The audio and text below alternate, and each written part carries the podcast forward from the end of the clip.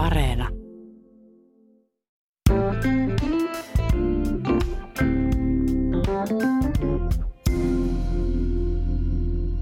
Maistuisiko hiilikrillattu hummeri sipulilla ja karhunlaukalla vai sittenkin tutumpi haudutettu ahven raparperilla?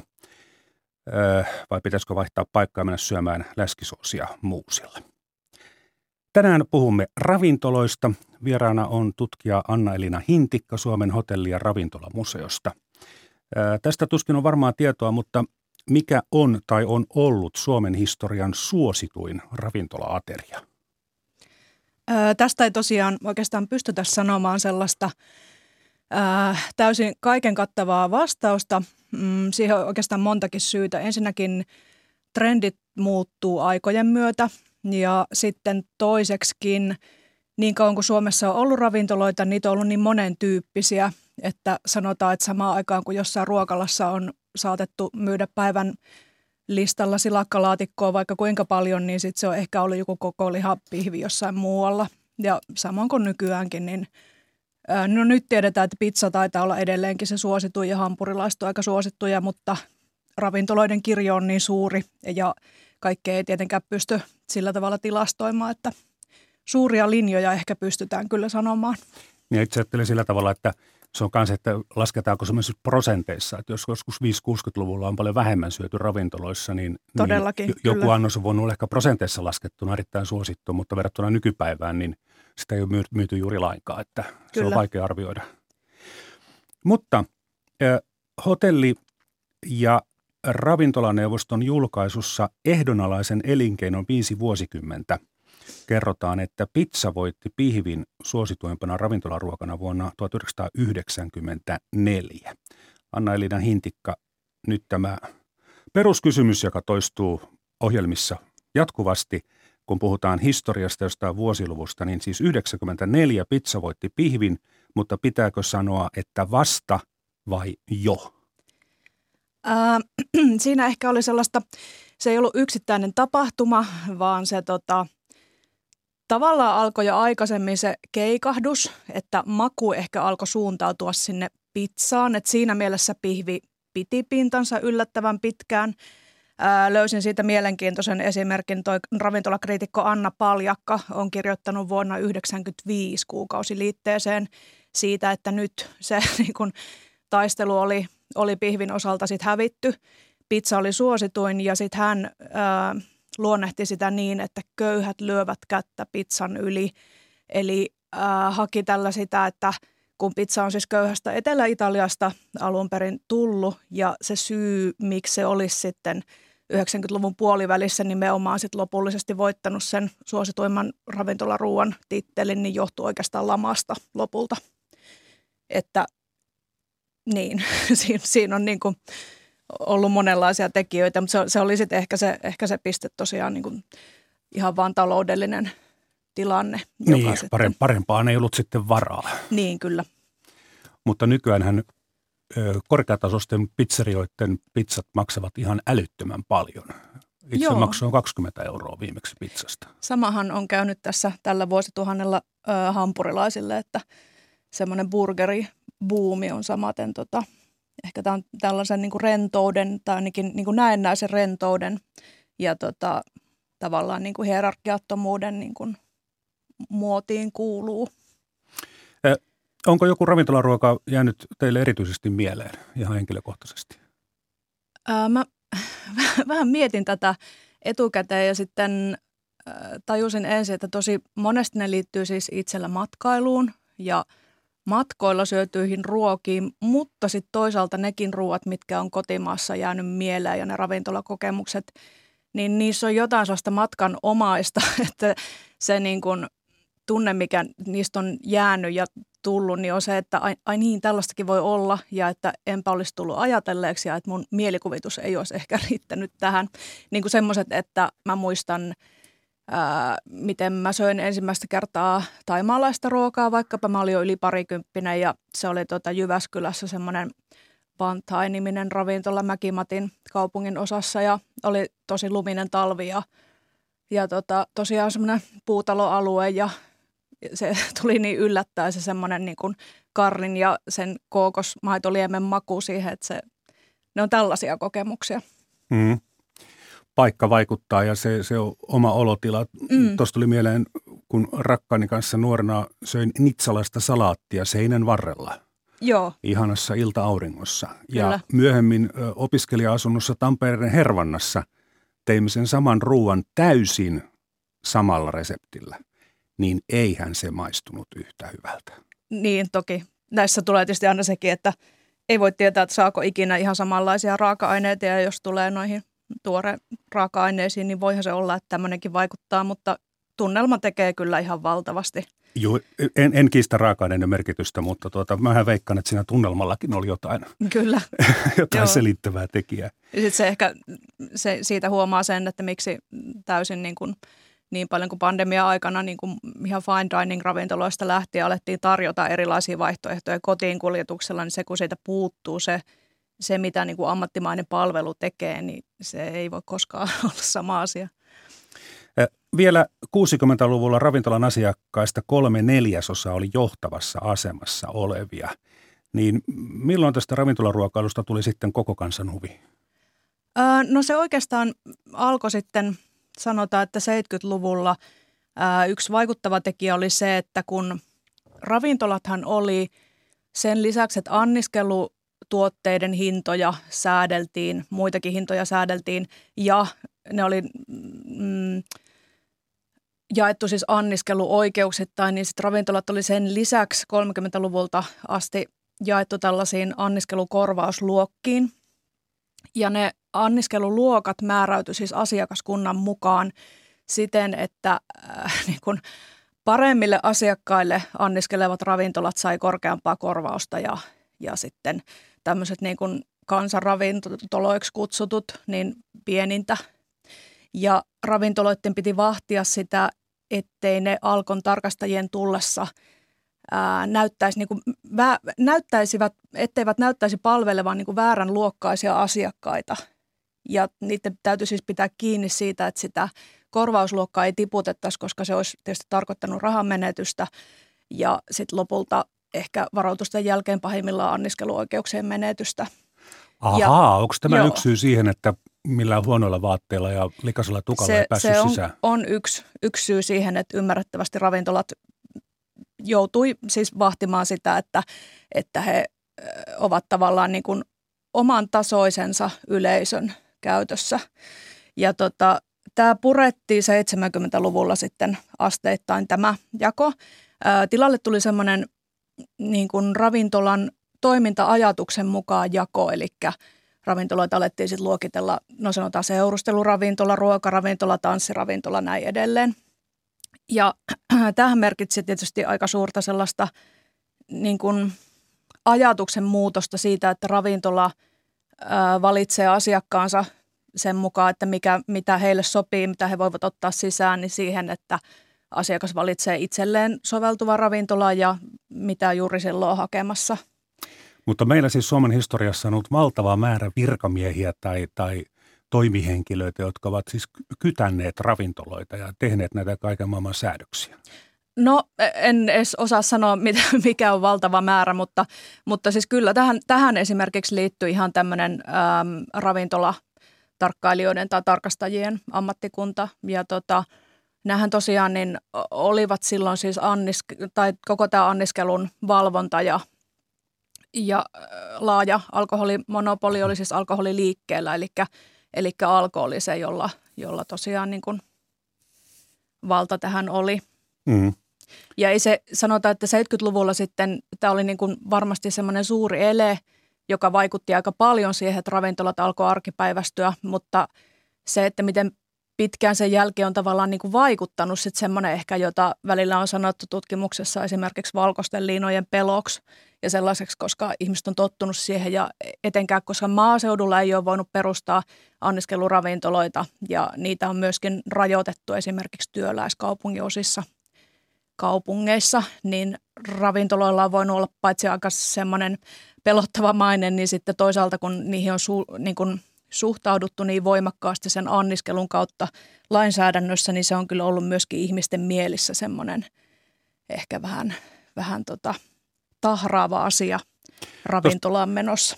Sääntelystä, kun luin tota hotelli- ja ravintolahistoriikkia, niin, niin sillä oli tämmöinenkin tieto, että 60-luvulla vuonna 65 oli tehty päätös, että kahvikupillisen hinta on alennettava yhdellä pennillä, koska mm. kahvin hinta oli alentunut.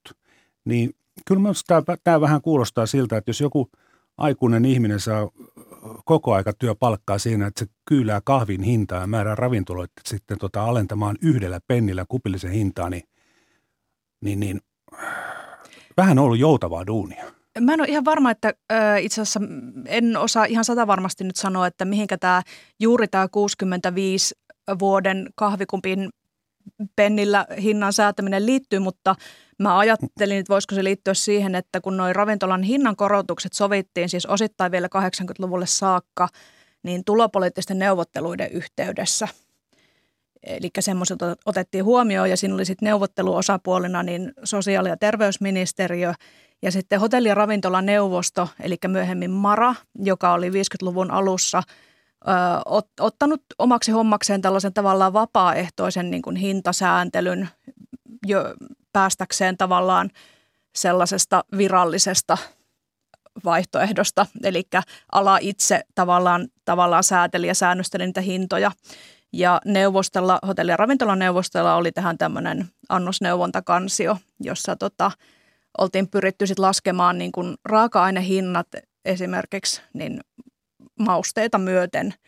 Ja tällä sitten ohjattiin ravintoloita hinnoitteluun ja se tavallaan totutti myöskin ravintoloitsijat tosi pitkäksi aikaa siihen, että näitä ohjehinnastoja vähittäismyyntiin tai ruoan myyntiin siis on olemassa ja niihin voi turvautua ja sitten on sanottu, että vielä 80-luvulla, kun tuo oli vapautunut toi annosten hinnoittelu, niin ravintoloitsijat välillä toivo, että eikö olisi vielä saanut jotakin sellaisia ohjehinnoitteluja ja hinnastoja sieltä neuvostosta, koska niihin oli totuttu. Niin. Tutkija Anna-Elina Hintikka, voidaanko sanoa, että missä vaiheessa sitten markkinatalous astui ravintola-alalle? Öö, no siinä on varmaankin, mm, se on 80-90-lukua, jolloin ensin tota, anniskeluoikeuksien määrää hieman höllennettiin, että siitä ei enää ollut sellaista – sellaista etukäteispäätöstä, että kuinka paljon näitä anniskeluravintoloita saa olla. Ja sitten EU-jäsenyys 95 tuotti, tuotti tosi paljon muutoksia, koska se käytännössä sitten johti, johti tota Alkon ton laajan monopolin purkamiseen ja 95 alkoholilaki esimerkiksi antoi sitten ravintoloille luvan niin kuin hinnoitella itse myöskin noita alkoholituotteita – Eli kyllä se 80-90-luvu on, se on tavallaan niin kuin samaa aikaa, mihinkä sitten osuu tuo lamaa myöskin. Ja tota, monet ravintola-alan työntekijät ja ää, no ammattilaiset oli siis työttöminä, mikä oli ollut ehkä siinä mitassa vähän epätavallista alalle. Ja tota, koko se tilanne sitten johti siihen, että, että ala on muuttunut aika paljon sillä tavalla tuulisemmaksi, että – kun ajatellaan taas 70-80-luvun tai vaikka 60-luvun ravintolan pitoon, niin siinä on ollut aika paljon säädeltyä, mutta se kannattavuus on toisaalta niin kuin ylhäältä päin laskettu ja ollut aika varmaa. Niin aivan, että ravintoloitsija, vaikka hän joutui kärsimään näistä tarkastuksista ja mm. säännöistä, niin hän kuitenkin pystyi luottamaan siihen, että siihen kadun toiselle puolelle ei tule kilpailijaa. No jotakuinkin mm. näin, että on sanottu, että tota, tavallaan niin kuin jo, jos siis sait anniskeluravintolan haltuusi ja sillä ne kaikki luvat hoidettua, niin sitten se kannattavuus on ollut sillä tavalla aika varmaa, että... Niin, vähän kuin perustaa apteekin nykypäivänä. Mutta tuota, puhutaan sitten näistä tästä ravintolaruuan arvostuksesta ja sitten siitä, että, että ravintolat merkitsevät muutakin kuin pelkästään sitä, että siellä, siellä syödään tai juodaan ihmiset ovat hyvin kiinnostuneita siitä, että miten ravintoloita palkitaan, niin kuunnellaan mitä huippukokki Henri Aleen sanoi puheen iltapäivässä palkinnoista vuonna 2014. Riippuu ihan palkinnosta. No Michelin tähdet nyt on ihan selviä. Niin, silloin yleensä katoo ne asiakkaat, niin kuin on nähty suurimmassa osassa kuule. Tai ainakin talous menee kuralle, että tähteä en ottaisi vastaan kauhean mielelläni. Se olisi ihan viimeinen naula arkkuun. Mutta niillä on, niillä on vaikutus, mutta niillä on semmoinen vaikutus, että se on hemmetin vaikea käsitellä.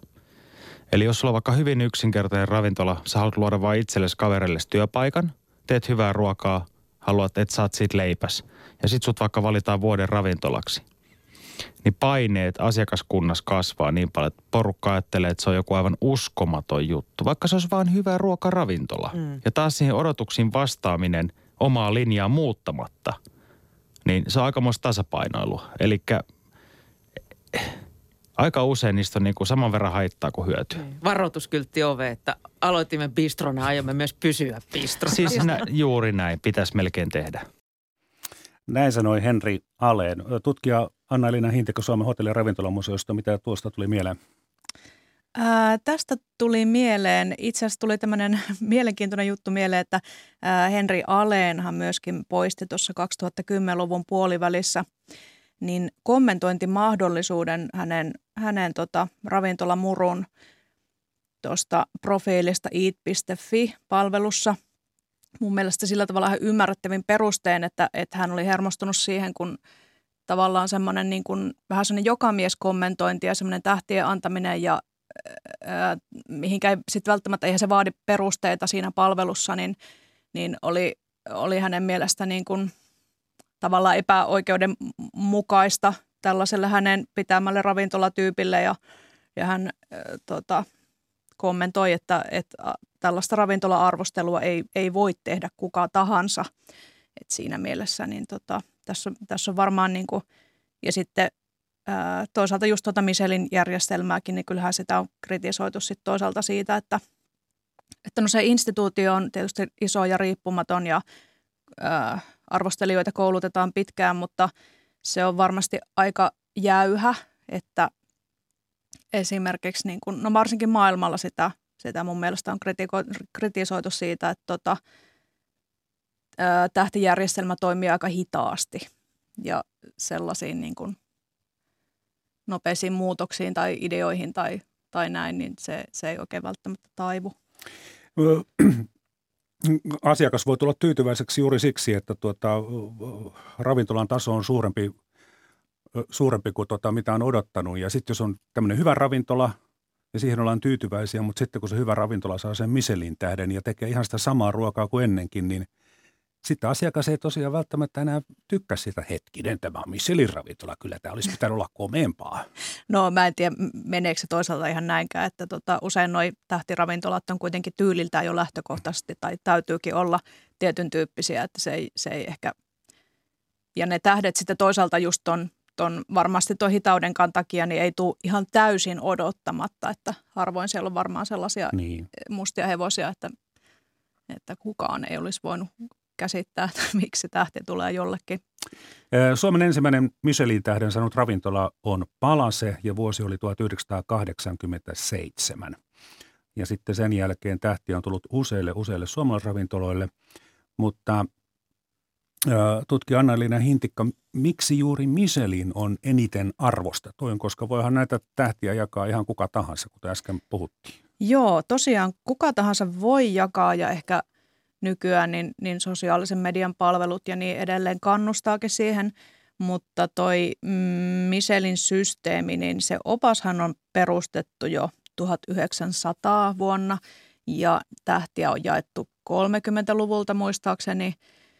Ja ehkä tämä ikä ja sitten se, että se instituutio on aika riippumaton. Se, se ei anna niin kuin vaikuttaa itseään, itsensä ja tota, silloin ehkä semmoinen asema, mitä on vähän vaikea haastaa, mutta kyllä sitä toisaalta sitten on haastettu e, esimerkiksi tämmöinen maailmalla tämmöistä vähän niin kuin jet set foodie ruokamatkaajien ylläpitämä tämmöinen OAD, Opinionated About Dining, arviointijärjestelmä, niin, niin tavallaan ihan tarkoituksella haastaa juuri sitä Michelin instanssia. Mutta varmaan se vanhuus ja semmoinen – vanhuus ja koko ja riippumattomuus mm. ja kaiken kaikkiaan se, että, että se on niin kuin, niin, ka- mm. kasvanut sellaiseksi instituutioksi, mitä on aika vaikea niin kuin horjuttaa, ainakaan tälleen maailmanlaajuisesti. Kuunnellaan vielä hetki Henri Aleen ja hän aloitti twiittaamisen jo varhain ja alkuvuonna 2014 hän jakoi sosiaalisessa mediassa kastikereseption, jonka seurauksena mutti tomaattimurska myytiin useista kaupoista loppuun. Ja tämä on minusta aika kiva esimerkki siitä, että miten tämmöinen niin huippukokki, huippuravintola voi vaikuttaa myös sitten siihen koko äh, ravintokulttuuriin myös niin kuin kotioloissa. Mutta kuunnellaan, miten Alen kommentoi tätä aiheuttamansa äh, tomaattimurska pulaa. Mitä se on multa pois, jos mä kerron vaikka tomaattikastikkeen resepti? Mua ärsyttää nykyyhteiskunnassa se, että kaikki pitää olla kaikki pitää olla tehokasta, kaiken pitää tuottaa. Jos joku ei tuota, niin siinä on jotain mätää. Kenen kanssa teet yhteistyötä? Ne paljonko kesko maksaa sulle? Ne paljonko S maksaa sulle? Ihan sama.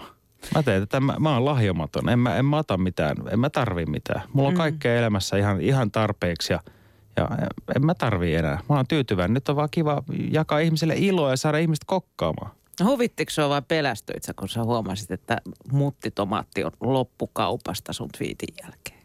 Mun mielestä se oli täysin naurettavaa, että joku mainostoimisto on punonnut jossain 6 miljardin euron varman suunnitelman, millä saadaan joku asia liikahtamaan. Ja sitten itse kalsaritelassa kotisohvalta onnistuu se sama asia. Se on täysin outoa, mutta mä oon hirveän onnellinen siitä, että ihmiset, niin monet, jotka ei ikinä tehnyt ruokaa, on valmistanut vaikka tämän soosin. Mm. Ja se on, he on onnistunut, he on saanut siitä onnistumisen iloa – ja sitten he kysyvät, että voisiko mitä seuraavaksi. Niin mikä niin kuin tämän maan kotikokkaukseen, niin mikä on parempi kuin, että jos pystyy noin helposti vaikuttamaan positiivisesti ihmisten elämänlaadun parantamiseen? Näin kokki Henri Aleen Yle Puhekanavan lähetyksessä ja toimittajana tässä oli Tiina Lundberg ja taisi äänessä olla myös juontaja Mariana Toiviainen. Mutta tutki Anna Elina Hintikka, kun Suomessa on ainakin minun mielestäni todella paljon näitä julkiskokkeja, niin, niin rakastammeko me suomalaiset erityisesti sitten ruokaa, ravintolaruokaa ja kokkeja vai, vai onko tämä ihan yleismaailmallinen ilmiö? Kyllä mä sanoisin, että tämä on aika yleismaailmallinen ilmiö. Ensinnäkin tuli tuosta mieleen, että – kyllähän niin kuin gastronomian historia on tavallaan semmoinen, semmoinen henkilöittäminen ja sellainen vähän niin kuin tavallaan tähtikokkien tällaiset kaanonit, niin onhan ne kuulunut jo, jo ennen tällaisia niin kuin TV-kokkeja ja Twitteriä, että 1800-luvulta asti tunnetaan niin kuin tiettyjä ranskalaiskokkeja varsinkin, jo, joilla on sitten ollut suuri vaikutus niin kuin vaikka tarjoulutapoihin tai, tai joidenkin klassikkoannosten luojina – mutta sitten tämä ilmiö, että kokit tavallaan koko kansan julkiksina, niin ehkä tulee mieleen, että, että televisio on niin kuin ollut esimerkiksi mediana semmoinen, mikä selvästi on ollut sille niin kuin otollinen jo aika, aika pitkään, että ihmiset muistaa ehkä Jaakko Kolmosen kokkiohjelmat ja Kati Nappa teki montaa kokkiohjelmaa.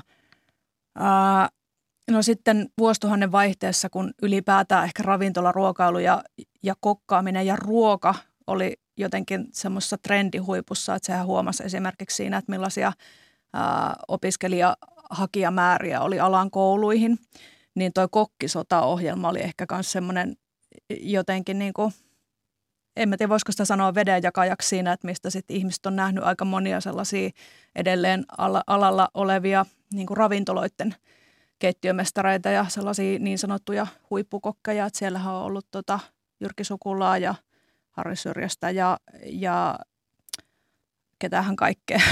Mm. Siinä on tavallinen kansa. Me tavalliset ihmiset ovat, olemme saaneet sitten hyviä ideoita ja, ja totta kai se on ihan mielenkiintoista seurata, että miten se, miten se ruoan valmistaa joku semmoinen kaveri, joka sen osaa. Mm, kyllä. Toki, toki. Mennään vähän tähän historiaan, tähän lounaskulttuuriin itselläni on semmoinen käsitys, että jos puhutaan 5-60-luvusta, niin varsinkin niistä vanhoista ajoista, että jos silloin joku ihminen päivittäin kävi keskellä työpaikaa, työaikaa, niin tuota, ravintolassa syömässä, niin sehän oli niin kuin syntiä, vähän niin kuin rahan tuhlausta. Mutta sitten lounassetelit otettiin käyttöön 70-luvulla ja, ja tuota, mm, Anna-Elina Hintikka, kuinka merkittävä asia se oli ravintoloille, tämä lounasseteli? Kyllä se merkittävä oli. 74 tuli tosiaan ensimmäiset lounassetelit. Viisi markkaa oli tämä ensimmäisen setelin, julkaistun setelin hinta silloin. Ja kyllähän se teki sen, mitä tavoitteli siinä, että ravintoloihin tuli uusia asiakkaita ja ravintolaruokailu tavallaan arkipäivästy jonkun verran. Tässä on sitten ehkä ollut tota, sen jälkeen keskustelussa ja e-, ehkä ihan niin kuin tosi maailmassa kilpailu, kilpailijoinakin niin kuin vastakkain semmoinen tavallaan niin kuin työpaikkaruokailu, tehdasruokailu esimerkiksi, mitä on ollut 1800-luvulta asti jo Suomessa ja sitten semmoiset esimerkiksi kahvilaravintolayrittäjät, joille se on sitten voinut tuoda helpotusta ja uusia asiakkaita se nimenomaan se työntekijöille jaettava lounasseteli. Muistelen, että aikoinaan myös yksi perustelu lounassetelillä oli tämä, että kun ihmiset, jos ihmiset ottaa omia eväitä mukaan työpaikalle, niin se on sitten sitä lauantai makkaraa ja ranskanleipää ja mm. sitten joku lasipullossa tilkka maitoa. Että tota, lounassetelin avulla sitten saatiin ihmiset syömään salaatteja paljon monipuolisemmin. Oliko tämä vain propagandaa ravintoloiden puolelta vai ihan, ihan totta? No kyllä varsinkin tällaisesta joukkoruokailu- ja ruokalatyylisestä syömisestä tiedetään Suomessa, että se on kyllä vaikuttanut tosi paljon sellaisen niin kuin esimerkiksi lautasmalliajattelun tuomiseen niin kuin suomalaiseen syömiseen, että, että tota, ei se ihan tuulesta temmattua ole. Hmm, hmm. No nyt sitten nykypäivänä aika moni ihminen ö, arvostelee tätä ketjuuntumista, että se on tylsää, kun joka puolella maailmaa on ne samat ravintolaketjut. Sitten taas suuri osa ihmisistä nimenomaan menee niihin ketjupaikkoihin, hmm. koska heidän mielestään ne ovat niin mahtavia tietää etukäteen, että millaista se ruoka on. Ei, ei koskaan pety. Oli.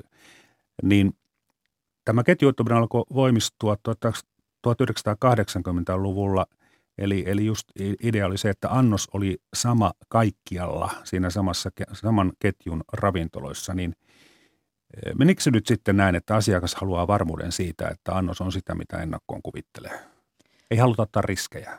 No jossain määrin ehkä ketjuntuminen varmaan lähti myöskin sellaisesta ihan taloudellisesta tilanteesta ja, ja huomaa, että kun lukee kommentteja 80-luvun tota, näiden niin kuin isojen ketjujen uusilta tavallaan niin kuin päälliköiltä ja sellaisilta ideoijilta, niin siinä on ehkä sellaista uudenlaista niin kuin liiketaloudellista konseptiajattelua ja sellaista, mitä ei ole välttämättä niin voimakkaasti ehkä aikaisemmin ollut. Mutta tuo on kyllä kiinnostava kysymys, että, että paitsi että, että ketjuntuminen lähtee niin kuin tavallaan taloudellisista syistä, niin, niin onhan se totta, että – että monesti myöskin asiakkaille siitä on sitten tullut se semmoinen niin kuin mieluisin ja todennäköisin vaihtoehto. Ja tota, ehkä siinä on sellaista, että niin kuin tuossa aikaisemmin puhuttiin, että tavallaan ravintolaruokailu on Suomessa kuitenkin vielä verrattain nuorta ja ollut varsinkin silloin, että on vielä ollut paljon ihmisiä, jotka ei ole käynyt ravintoloissa ja ihmisten muistoista huomaa, mitä on tosiaan hotelli- ja ravintolamuseossakin jonkun verran tallella, että monelle siis ensimmäinen ravintolakokemus ikinä on ollut joku ketju.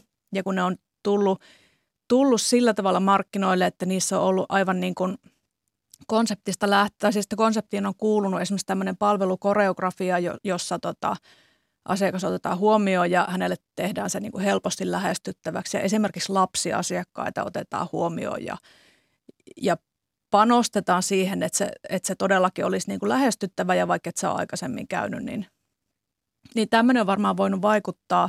Ja sitten varmasti se ennakoitavuus ja, ja semmoinen tuttuus annoksissa, niin se on edelleenkin se, mikä, se, mikä voi vaikuttaa. Että ihan tällaisena niin kuin esimerkkinä tuli vastaan siis semmoinen muisto tässä, joka on, on meillä tota, museon näyttelyssäkin esillä – että asiakas muisteli, että hän oli 80-luvulla löytänyt jostakin rossoravintoloiden ruokalistalta viimein sellaisen annoksen, mitä hän pystyi syömään, kun hänellä oli vaikeita ruoka-aineallergioita ja niitä oli siihen vaikka aikaan tota, ollut sit vaikea toteuttaa ravintolaruokailussa, että ihmisellä on varmaan monia syitä. Toikin on semmoinen, mitä ei välttämättä ehkä tule ajatelleeksi, mutta tota, hmm. monenlaisia nyt elämme tällaista ABC-aikaa. S-ryhmällä oli aiemmin S-huoltamot Oy, mutta se ei ollut kovinkaan hyvä menestys. Ja tota, nyt tekee mieli esittää kuuntelijoille tämmöinen tietokilpailukysymys, missä ja koska avattiin ensimmäinen ABC.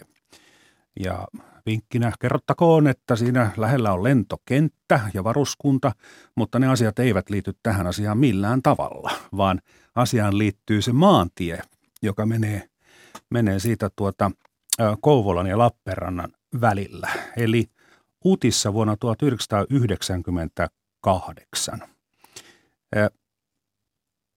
Tästä puhuttiin tästä, että ketjussa saa, saa aina sitä, se on niin varma valinta, mutta, mutta ABC-suosio, voisiko se johtua myös sitten siitä, että ihmiset eivät aina hakeudu pelkkään ravintolaan, vaan samalla voi tehdä muitakin ostoksia. Ovathan ostoskeskuksetkin täynnä ravintoloita. Et, mm, tai miten, onko tämä muna ja kana, että toisaalta ravintolat ovat siellä, missä on ihmisiäkin. Joo, toisaalta – siinä on varmaan e, siellä, missä on ihmisiä ja sitten toisaalta niin kuin, kyllähän se väestöpohjan täytyy myöskin palvella sitä, että täytyy olla jonkinlaista tulotasoa ja jonkunlaista ostoskäyttäytymistä ja sellaista, että varmaan siinä on niin kuin nyansseja, mutta pääsääntöisesti juuri näin. Ja sitten kyllä varmasti toi, niin kuin sanoit, muiden palveluiden läheisyys ja, ja hyvin kattava verkosto ja nopeus ja kätevyys ja sitten esimerkiksi laaja aukiolo, mikä saattaa olla, että jos siellä olisi vaikka jollain sanotaan kirkonkylällä jonkun matkan päässä saattaa ollakin ravintolapalveluita, mutta usein sitten toi ABC-ravintoloiden, niin, niin tota, aukiolot palvelee sitten aika, aika paljon tota laajemmin. Niin tä, tällaiset varmaan vaikuttaa. Aivan. Ja tuota, no nythän näitä maanteiden varsilla on, on totta kai tätä tarjontaa, koska maanteilla kulkee niin paljon ihmisiä – mutta eikö siinä Miselin oppaassa ollut aikoinaan just tämä idea, että jos on oikein hyvä ravintola, niin kannattaa tehdä myös tämmöisen pienen piipahduksen valitulta reitiltä. Joo, mä oon ymmärtänyt, että se tavallaan ihan ensimmäinen ajatus oli vaan vain listata Ranskassa ää, kartalle, että missä päin on tankkauspaikkoja, eli bensa-asemat, koska jos sä ostit ihan 1900-luvun alussa auton ja sitten siihen nämä niin renkaat, niin, niin tota, niitä ei tietysti ollut niin paljon. Ja sitten sen jälkeen keksittiin siis lisätä siihen ylipäätään vain listauksena hotelleita ja ravintoloita, missä sit sillä autolla voisi käydä, koska tietysti rengasvalmistajaahan kiinnosti, että ihmiset ajelisi mahdollisimman mm. paljon sitten, sitten. Ja se tuli sitten vähän myöhemmin se tähtijärjestelmä, että ehkä, ehkä sekin on sitten, sitten tavallaan niin kuin sopinut siihen samaan ajatukseen, että, että kannattaa poiketa. Kyllä. Nyt hypätään vuoteen 1892.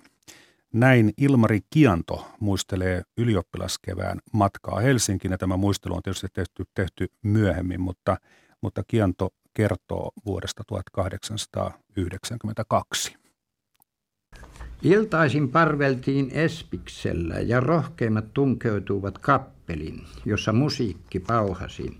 Kuin sadun hopea usvassa me pojat istuskelimme ravintolan lasiverannalla ja ihmettelimme, vai tämä se nyt on se paljon puhuttu Helsinki. Vai tuollaisia ovat kyypparit, syyppärit, aivan kuin professoritkin hännystakissa, mutta liikkeeltään liukkaammat ja naamoiltaan lurjusten näköisiä. Ja jotkut eivät suvainneet ymmärtää suomea, ja silloin me pojat katsahdimme kummastuneena toisiamme silmiin, että mitä tämä nyt oikein on. Ollaanko Suomen pääkaupungissa? Var så god, hämta ett glas öl, fem glas seidel. Seidel, ja, ne olivatkin seideleitä eivätkä laseja. Näin Ilmari Kianto muisteli ravintolakokemusta vuodelta 1892. Suomen hotelliravintolamuseosta tutkija Anna-Elina Hintikka – Tämä on varmaan ollut aika iso kynnys maalaispojalle mennä Helsingissä ravintolaan, vaikka, vaikka olisikin ollut jo peräti ylioppilas, koska tosiaan tarjoilijat pukeutuivat kuin professorit ja puhuivat vain ruotsia. Joo, jäi kiinnostamaan tässä, että en ihan käsittänyt, mihin tämä roiston näköiset naamat mahto, liittyä, mutta tota, tosiaan niin, no Kiantohan kirjoitti Oulussa mm, ylioppilaaksi, että – sikäli hän, hän ei ole tullut ihan maalta, mutta takuulla sillä tavalla ihan uuteen, uuteen maailmaan kyllä Helsingin, Helsingin ravintola maailmassa. Ää, tässä oli mun mielestä mielenkiintoinen esimerkki just, just tuosta kielikysymyksestä. mm, tarjoilijoiden ammattikunta oli, oli tota Suomessa pitkään vielä 1900-luvullekin, niin sillä tavalla jakautunut, että sukupuoli ja jossain määrin kieli – niin määritti aika pitkälti, että minkälaisessa paikassa, millaisella työnimikkeellä ja millaisella palkalla pystyi tekemään töitä. Eli äh, naispuoliset tarjoilijat tuli usein tota, Suomesta jostain maaseudulta pieneltä paikkakunnilta, äh, sanotaan rippikoulun jälkeen ilman koulutusta töihin kaupunkeihin, esimerkiksi Helsinkiin ja äh, heidän tyypillisiä työpaikkoja on sitten ollut sellaiset kansanruokalat ja sen tyyppiset sen tyyppiset paikat, kun sitten taas sellaiset niin kuin ykkösravintolat ja tällaiset tosiaan niin kuin kappeliin verrattavat paikat, niin ää, on etsinyt mieluummin sitten miespuolisia tarjoilijoita, joita on sitten sanottu myöskin viinureiksi myöhemmin, niin tota, mieluiten ulkomailta ja sitten ruotsinkielisyys on ollut se, se toivottava ominaisuus, ei, ei suomenkielisyys lienee aika ymmärrettävää, kun sit jos mennään tuonne yli sata, vu- sata vuotta taaksepäin, niin kyllähän elinkeinoelämä varsinkin, niin sehän oli hyvin ruotsinkielistä. Kyllä. Vaikka olisi ollut suomenkielinen, niin, niin kyllä ne bisnesasiat hoidettiin ruotsiksi. Kyllä, ja joo. ravintolassakin sitten käytettiin ruotsia. Näinpä, joo. joo, joo. Eh, mutta miten sitten tota, tämä kulttuuri muuttuu? Onko meillä esimerkkejä siitä, että mitkä ruokalajit ovat tulleet meille ulkomaalaisten kokkien mukana? Tämä on ehkä semmoinen aina vaikea niin kuin luotettavasti henkilöidä ja mainita esimerkkejä, että tiedetään kyllä, että esimerkiksi hotelli Tornin kiinalaisen ravintola, joka tuli jo 1953, niin sen ravintolan kiinalainen keittiömestari on, on takuulla tuonut aika monia silloin Suomessa ennennäkemättömiä ruokalajeja mukanaan. Samassa hotellissa muuten tarjottiin kebappia jo 60-luvulla. Kyllä, ja siellä on ollut myöskin unkarilainen ja mm, espanjalainen ravintola ja siellä, siellä on ollut tämmöinen monia tällaisia, joita ehkä voisi sanoa ensimmäiseksi, mutta sitten me aina vältetään museossa näitä ensimmäisten nimeämisiä, koska, koska tota, ei ole tosiaan ikinä ollutkaan olemassa sellaista – sellaista täysin kattavaa listaa sit suomalaisista ravintoloista, niin ei, ei voi sanoa Joo, tähän, tähän, tähän törmäsin itsekin, että 1982 kebappia sai siis ihan siis kebappiin erikoistuneita ravintoloita oli kaksi. Toinen Porissa, toinen Helsingissä, mutta se, että kumpi niistäkin oli ensimmäinen, niin se vähän riippuu siitä, että mitä lähdeaineistoa tota, lukaisee ja, ja mihin, mihin luottaa – Mm. Mutta tosiaan, kuten tässä äsken sanottiin, niin, niin ruokana kebab ei ollut, se tuli Suomeen jo aikaisemmin, mutta rupesi sitten yleistyä 80-luvulla. No taas tämä kysymys tästä kebabista. Mm. Ja 1982 Porissa ja Helsingissä, niin vasta vai jo?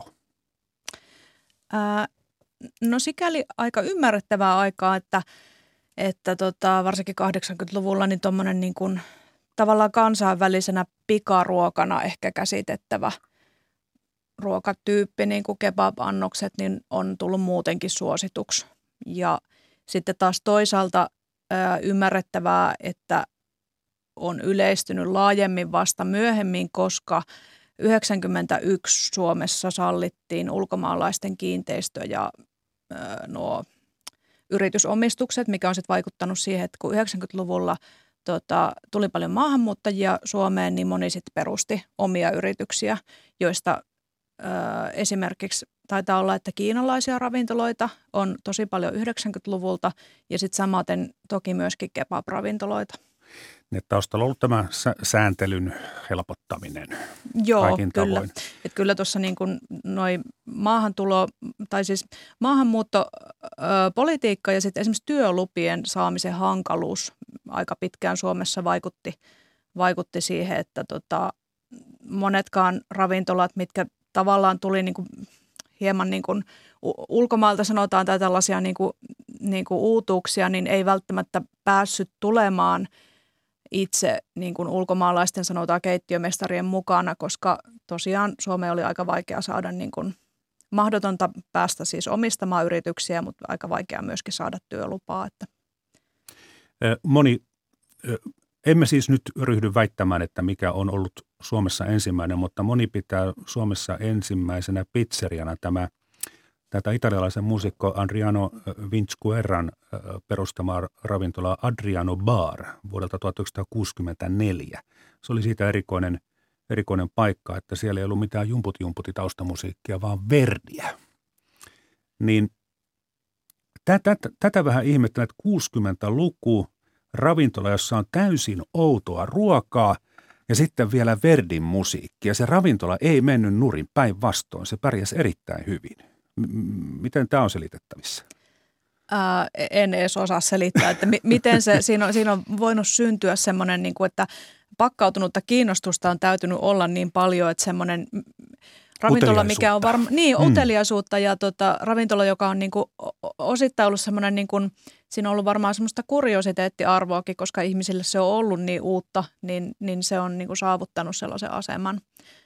Mutta niin kuin sanotaan, niin että tosiaan 70-luvun alkuun asti niin ravintoloita luokiteltiin ö, lähinnä sen tason mukaan ja se semmoinen, semmoinen niin kuin toimintaperiaatteen mukaan luokittelu ja sitten ylipäätään semmoinen niin kuin erikoistuminen ja erityyppiset ravintolat on tullut laajemmin vasta 70-luvulla, niin se taas ehkä auttaa ymmärtämään, että miksi niitä ei ollut niin paljon enempää sitten 60-luvulla näitä pizzerioita ympäri Suomen.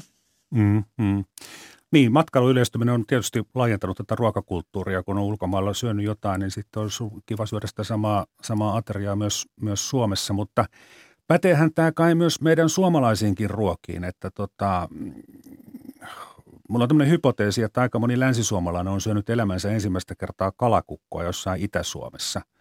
E, tosin siitä nyt ei ole tullut kauhean suosittua ravintolaruokaa, mutta ja samoin mämmikin taisi yleistyä koko maassa vasta sen jälkeen, kun siitä ruvettiin tekemään tämmöisiä niin kuin lehtijuttuja, että semmoinenkin ruokaa olemassa ja – eihän lännessä tattejakaan syöty. Nehän oli, sehän oli mm. lehmän ruokaa. Joo, tässä on tota, ensinnäkin äh, ketjuntuneet kaupat, niin kuin vähi, ruoan vähittäismyynnin ketjuntuminen on tehnyt siinä ja sitten toki niin kuin toisen maailmansodan jälkeinen muuttoliike, siis esimerkiksi karjalaisevakot on, on ihan käytännössä niin kuin henkilökohtaisesti voinut tuoda jollekin paikkakunnille uusia, uusia tota, ruokalajeja ja sitten semmoinen ennen kaikkea ehkä semmoinen kotitalousvalistus, joka on sitten kaikkien näiden, näiden asioiden rinnalla kulkenut, että on, on tarjottu ohjeita ja, ja se valistustyö ja, ja tämmöinen niin kuin myöskin reseptien jakaminen niin on sitten ollut ehkä valtakunnallisesti toimivaa, että se semmoinen jul, julkisuus ja, ja tosiaan kaupan ketjuntuminen. Mm-hmm. No sitten tästä arvostuksesta. Esimerkiksi silakkahan on semmoinen – joka on ollut perinteisesti Suomessa köyhien ihmisten ruokaa. Ja kun pääministeri Harri Holkeri kerran vihjaili, että kyllä halpaakin ruokaa voi tehdä, että voi vaikka syödä silakoita, niin hän sai sitä valtavan myrskyn aikaiseksi, että hän pilkkaa köyhiä ihmisiä, että köyhien pitää syödä silakkaa. No nyt nämä silakat ja muikut, niin nehän ovat niin kuin semmoisten hyvätuloisten porvareiden herkkuruokaa, jolla oikein niin kuin elvistellään, että kävinpä syömässä muikkuja tai silakoita – Eli tämä on niin kuin kääntynyt. Joo, tota, sain tämmöisen muistetiedon, että esimerkiksi Savonlinnassa seurahuoneelle olisi tullut muikkuannokset vasta ehkä 90-luvulla. Että, että se on totta, että ne, ne ei ole välttämättä ollut tämän tyyppisten paikkojen erikoisuus. Sitten taas Salven silakathan on vanha juttu, mutta Salvellahan onkin tota, tausta ihan merimies kapakkana, mikä selittää, että kyllä niin kuin – Ravintoloissa on kyllä ollut kalaruokia ja kyllä niitä näkee varsinkin sellaisissa niin kuin, paitsi että just näissä kansan ravintolatyyppisissä ja ruokaloissa ja sellaisissa arkisemmissa, arkisemmissa paikoissa, niin sitten aika monenlaisten, yllättävän monenlaistenkin ravintoloiden esimerkiksi päivän listoissa, joissa on ollut joitakin niin kuin lounas- ja ehkä päivällisruokia sille päivälle, niin ei, ei ole aivan niin kuin täysin ihmeellinen näkyy se, se silakkalaatikko sellaisessa jossain paremmassakaan ravintolassa päiväsaikaan. Läskisoosia perunamuusilla olen syönyt kruudun ha- hakalaisessa ravintolassa. Joo. Ja hy- hyvä oli. E, mutta kieltämättä, kuten teidänkin ilmeestänne ilmenne äsken paljasti, niin tota, pien, pientä naurahdusta se kyllä aina aiheuttaa, kun tämän tarinan kertoo että miksi ihminen menee ravintolaan syömään läskisoosia muusilla. siinä on ehkä semmoinen, niin, si, siinä on varmaan semmoinen, joku luonnehti sitä näin, että ihmiset, jotka ää, niin kuin, tiet, tietty luokka ihmisiä, jotka, jotka oli jo syönyt ravintoloissa vaikka mitä ja matkustanut paljon, niin alkoi ehkä, ehkä kysyä niitä jossain vaiheessa. Ja ne olisi sillä tavalla tullut tavallaan tavallaan listoille. Mutta... Niin, että kun on kavereiden kanssa syöty niitä simpukoita jo mm. vuosikymmenet niin aivan, ja otettu niin ostareita, olla ikävä, niin tuota... ainoa tapa tehdä vaikutuskavereihin on se, että kertoo, että kävinpä syömässä läskisolsia. Kyllä. Mm, mm. Miten sitten tota, tämmöinen niin kuin vaivattomuus? Moni varmaan ei oikein tykkää tehdä itse silakoita, koska se on, se on aika vaivallosta työtä, varsinkin kun ihan perkaa ne itse ja, ja tekee ne alusta saakka, koska silloin ne maistuvat hyviltä eikä osta mm. pakasteena valmiiksi fileoitua. Eli se on myös nyt sitten niin kuin helpottanut tämmöisen perinneruuan takaisin tuloa, että ravintolasta sen saa valmiina. Kyllä Ehkä. varmasti, kyllä niin. varmasti. No tuota, itselleni on ollut uusi kokemus se, että ravintolassa on joko vain hyvin muutama vaihtoehto tai sitten pelkästään se yksi ja ainut menu. Olin tässä hiljakkoin sellaisessa ravintolassa, joka sai muuten Michelin tähdenkin ja joka ei siis sijaitse Helsingissä, mutta ei nyt mainosteta ravintolan nimeä. Mutta se on aika jännä juttu. Se menu kyllä vaihtelee, mutta se on useita viikkoja, parisen kuukauttakin joskus täysin se sama. Eli siinä on varmaan se ajatus, että jos, jos se sama menu ei kelpaa, niin tulee sitten myöhemmin uudestaan. Mitkä on ne motiivit, että, että ravintola ottaa tämmöisen linjan, että meillä on tämä yksi menu ja se on siinä. Jos ei tämä kelpaa, niin tervetuloa pari kuukauden kuluttua uudestaan.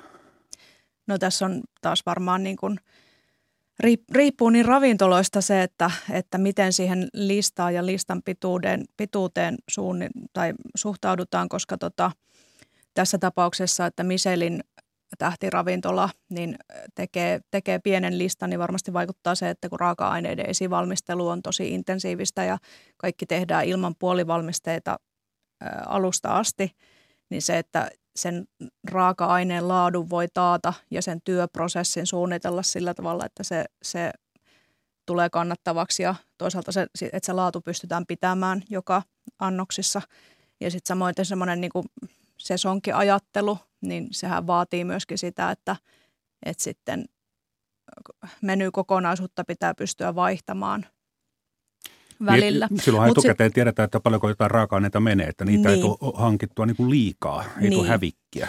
Mutta toisaalta se hävikin torjunta kyllä kuuluu ehkä monenlaisiin ravintoloihin, mutta sitten tuossa, että onko lista mm, lyhyt vai, vai semmoinen päinvastoin niin kuin mahdollisimman kattava, niin siinä on toisaalta sitten eroja, että onhan sitten sellaisia sanotaan vaikka ketjuravintoloissa monesti ja pizzerioissa ja sen tyyppisissä, niin mm, saattaa olla hyvinkin pitkiä listoja yhä – ja sitten mä luulen, että siinä on niinku semmoinen, että jos lasketaan yhden annoksen katetta ja sitten mietitään sitä myynnin volyymiä, niin ne toimii niin eri tavalla sellaisessa Michelin ravintolassa, joka myy jotakin menykokonaisuutta tietyllä hinnalla samaan aikaan, kun joku ketjuravintola myy kymmenenkertaisen määrän jotain tiettyä pienemmän katteen annosta, jos on kuitenkin sitten taas suuri se, se myyntivolyymi, että – ja varmaan vaan pelaa niin erilaisella tavallaan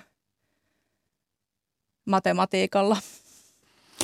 Nyt on pakko mainita kerran maantien varressa äh, kysyin, kysyin tältä tuota, tarjoilijalta, että, että onko nuo muikut varmasti hyviä.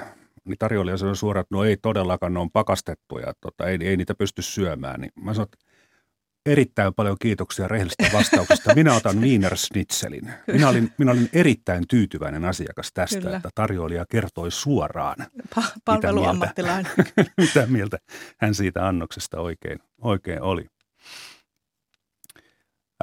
No tästä valmisruoka-asiasta ja nythän on sitten muotia se, että otetaan älykännykkä käteen ja sitten sieltä klikkaillaan ja kohta joku tämmöinen ruokalähetti sitten soittaa ovikelloa niin äh, muistelin, että jos mennään tuonne 1200-1700-luvulle, niin sinne teollistumisen alkuaikoihin, niin silloinhan oli paljon semmoisia köyhiä ihmisiä, Englannista on ainakin esimerkkejä, että ei ollut kotona edes keittomahdollisuutta. Eli, eli töiden jälkeen omaan astiaan ostettiin lämmin ruoka, mentiin kotiin ja syötiin se pois. Että tämmöinen, tämä takeaway ei, ei ole siis mikään tällainen hipsterinuorten keksintö. Ei ollenkaan. Tosiaan ainakin 1800-luvulla on jo suomalaisissa kaupungeissakin syöty aika paljonkin tuota noutoruokaa. Se on voinut liittyä esimerkiksi keittiöttömiin asuntoihin ja sitä on voinut hakea, ruokaa on voitu hakea mukaan sitten niin kuin monesta syystä, että esimerkiksi työläisäidit, jotka on itse käynyt ansiotyössä, on voinut hakea sitä. Ja sitten siihen voi liittyä myöskin sellaisia, että sellaiset, sellaiset tota, porvarisperheet tai virkamiesperheet, jotka säädyn mukaisesti olisi pitänyt palvelijaa kotona, mutta ei ole sitten pystynyt saamaan vaikkapa Helsingistä ö, riittävän kokoista asuntoa tai, tai yksinkertaisesti ei ole enää taloudellisesti pystynyt siihen, niin kuin mikä olisi ollut säädylle sopivaa, eli se palvelijan pitäminen, niin tota, monenlaisia asiakkaita on kyllä palvellut nämä nämä takeaway-ravintolat, että niitä on ollut esimerkiksi tällaisena niin kuin osuusruokalatyyppisinä, jossa on sitten, sitten tota, olet voinut olla osuuskunta-asiakas tai sitten muuten vaan hakea ruokaa tai elannolla on ollut annosmyymällä. Ää, sitten esimerkiksi jotkut leskirouvat on voinut, voinut tota, hankkia tienestiä sillä, että he on myynyt ruokaa mukaan –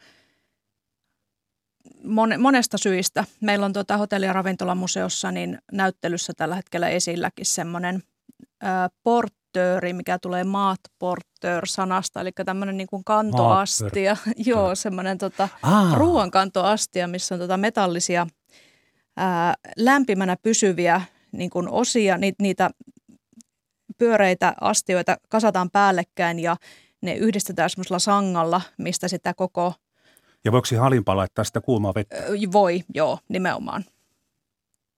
Joo. Kätevä, kätevä. Eli ei, ei ole tosiaan tota uusi ilmiö. Hypätään näin lopuksi sitten ihan siihen janan toiseen päähän. Suomen siihen asti sen historian komein ja tasokkain ravintola ja hotelli lienee Camp.